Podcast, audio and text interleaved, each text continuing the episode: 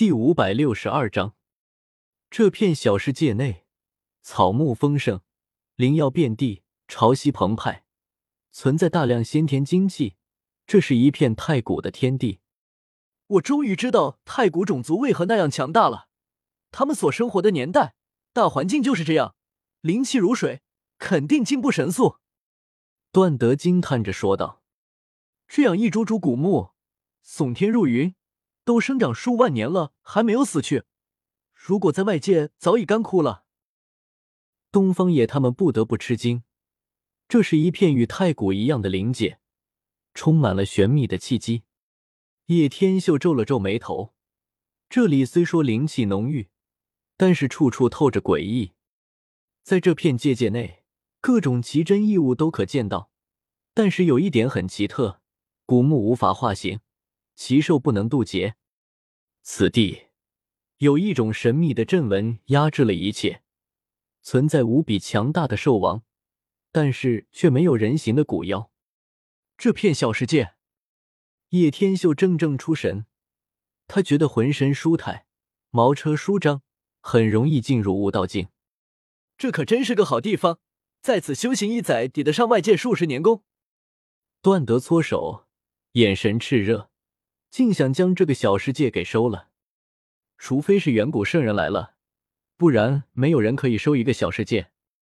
老瞎子遗憾摇头。这是一个由灵气汇聚成的水洼。东方也惊叹。就在前方，有一个水洼，不过一米方圆，彩霞缭绕，精气喷薄，流霞溢锐，艳丽而祥和。它由天地精气液化后形成。在水洼旁边有一些圆块化形成剔透的晶体，此外有很多灵药生长在旁。这是一种源，我们见到了它的演化过程。几人皆惊骇，而后他们怀着激动的心情寻觅，若是能够找到神元水洼，那就真的是无价仙藏了。因为神元液可让一个人自封，永世长存下去。对于大地以下的所有人来说。那是间接获得长生的一种途径，太古的王族都是这样存活下来的。神元液，段德惊叫，一下子扑了过去。在一种参天古木下，有一个小水坑，不过拳头那么大，神光冲起，将整株古树都映衬的一片璀璨碧绿。几人都围了上来，啧啧称奇。太古岁月逝去，到了如今，这种神元液早已成为了传说，根本不能得见。段德嘿嘿笑个不停，取出一尊小鼎来，将神元液小心的封了进去，以梵奥的秘法施加了八十一重封印，生怕它立刻凝固。继续找，说不定能找出一片神元湖泊来。段德明显还不满足，想要有更大的收获，可惜。他们知道这是不可能的。纵然是在太古年间，神元液也极其罕见，可遇不可求。吼！远处传来吼声，壮丽河山都在摇动，无尽林木乱叶纷飞，叶片绿光烁烁，灵药芬芳吐霞，跟随摇摆。妈的，那是一头龙！老瞎子惊得眼白翻了过来，黑眼珠子滴溜溜的转动。比谁的眼神都明亮。里外，那片巍峨骊山，有一条龙跃空而上，长达二百余只，青鳞片烁烁，龙头高昂，神角分叉如鳞。东方野眼神炽烈，道：“我吃过一头野龙，他们说其实是蛟而已。难道今天真的有幸见到了一条真龙？”一位老僧，两位绝顶大能正在降龙。三人联手大战他，也不过平手而已，无比的激烈。那是一头蛟龙，早已正道为满古兽王，甚至快突破了，力压三位人族巅峰强者，果然强大。老瞎子终于确定了下来，眼神一片炽热。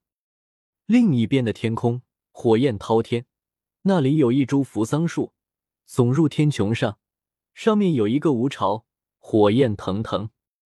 一只三足金乌划破长空，与两位皇主大战了起来。金色的鸟身如黄金铸成，神焰将半边天空都快烧得塌陷了。这里遍地都是宝啊！此时，老瞎子的双眼比谁都犀利，射出两道绿光，跟狼一样，望穿了扶桑树上的乌巢。里面有三枚卵，虽然它们不是真正的金乌，但是好好培养的话，将是无与伦比的强大神禽。他向段德借星河王生前留下的唯一法宝星河，想要盗取一枚金乌卵，培育成一只秦王，当做坐骑用。不用想也知道，这样的金乌一旦成长起来，比圣主都要厉害两分，珍贵无比，没有人不动心。可是现在去捣蛋，无异于以卵击石，动辄有生命危险。你到底借还是不借？老瞎子翻白眼，借宝贝的人倒成大爷了。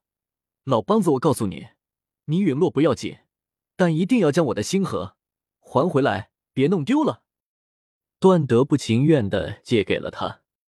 哗啦，星河横空，如一道天河一样，一下子铺展了出去，将几人都带向了扶桑树上，跟着飞了过去。老神棍，你把我们也带上来了！东方野大吼了一声：“诸位，帮忙忙吧，我一个人不好接近那株古树。”老瞎子告罪。众人，所有人都想踹他，但是已经飞上了高空，眨眼没入了古树枝叶，再退走已经来不及了。这株扶桑古树比周围的大山都高出半截来，耸入天穹，通体呈淡金色。